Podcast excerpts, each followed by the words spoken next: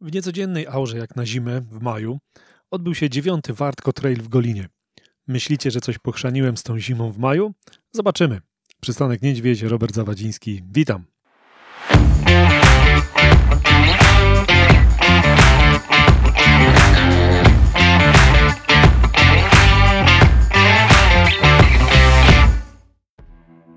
Mówiąc o zimie w maju nie miałem na myśli aury, a jedynie to, że dziewiąty bieg Wartko Trail zaplanowany był na 27 grudnia 2020. Ale jak to w ciekawych czasach bywa, mały wirus potrafił poprzestawiać i pozmieniać tak wiele planów, tak wielu ludzi. Na szczęście wracamy do biegania. Na razie nie są to duże zawody i nie biegamy po szosach, ale możemy po lasach i parkach. To właśnie w takiej leśnej imprezie 22 maja spotkaliśmy się najpierw na stadionie, a później w lasku w Golinie.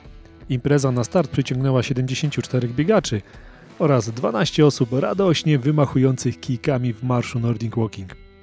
Tak jak gryzące we wszystko, co było możliwe, wygłodzone komary zaatakowały, tak ludzie wygłodzeni startów z uśmiechem na przyjaznych twarzach stanęli do rywalizacji, ale przede wszystkim dobrej zabawy.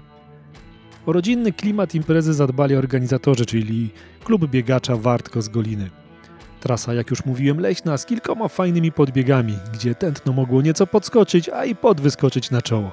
Ale nie oszukujmy się, to był bieg, a nie w czasy na plaży. Szczególnie zapamiętany zapewne będzie ostatni podbieg, gdzie piachu co nie miara i dlatego wielkie dzięki do organizatorów za zezwolenie śmigania boczną ścieżką. Zimą z pewnością na trasie nie dałoby się zaobserwować przepięknych konwali, których całe poletka były wzdłuż trasy. Super. Wiem, wiem, Zapytacie, jak biegnąc znalazłem czas na podziwianie tych pięknych darów natury.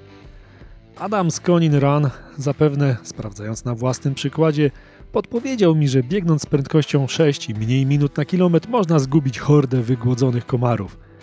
Nie udało mi się to sprawdzić, bo z kijkami nie latam z taką prędkością. Miałem więc czas luknąć na boki i popatrzeć, co wokoło rośnie. Duża część uczestników, tak jak ja, była zajęta rozglądaniem się na boki, bo krążyła plotka wśród biegaczy, że ktoś na trasie zgubił stówę.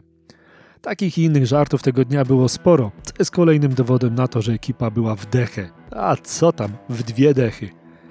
Klub biegacza Wartko bardzo dobrze przygotował imprezę. Trasa dobrze oznakowana i zabezpieczona. Pobiegł przysłowiowy poczęstunek, który nie był tylko symboliczny. Wszyscy mogli wybiegane kalorie uzupełnić delektując się tortem z okazji dziesiątych urodzin klubu.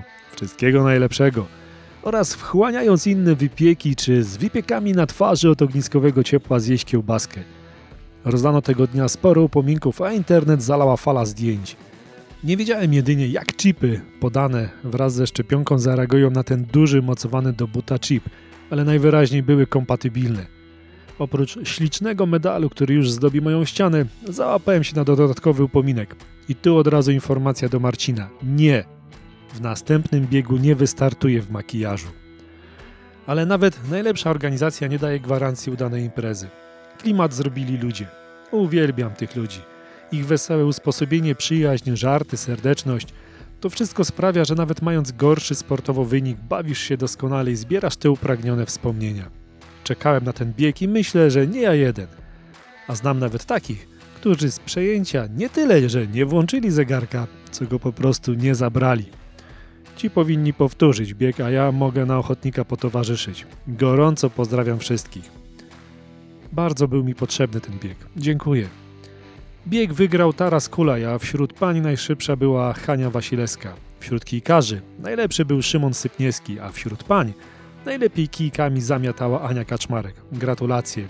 Były jeszcze różne klasyfikacje, ale w celu ich analizy odsyłam do stron, których linki znajdziecie w opisie podcastu.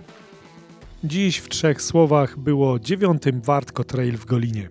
Dzięki i do usłyszenia.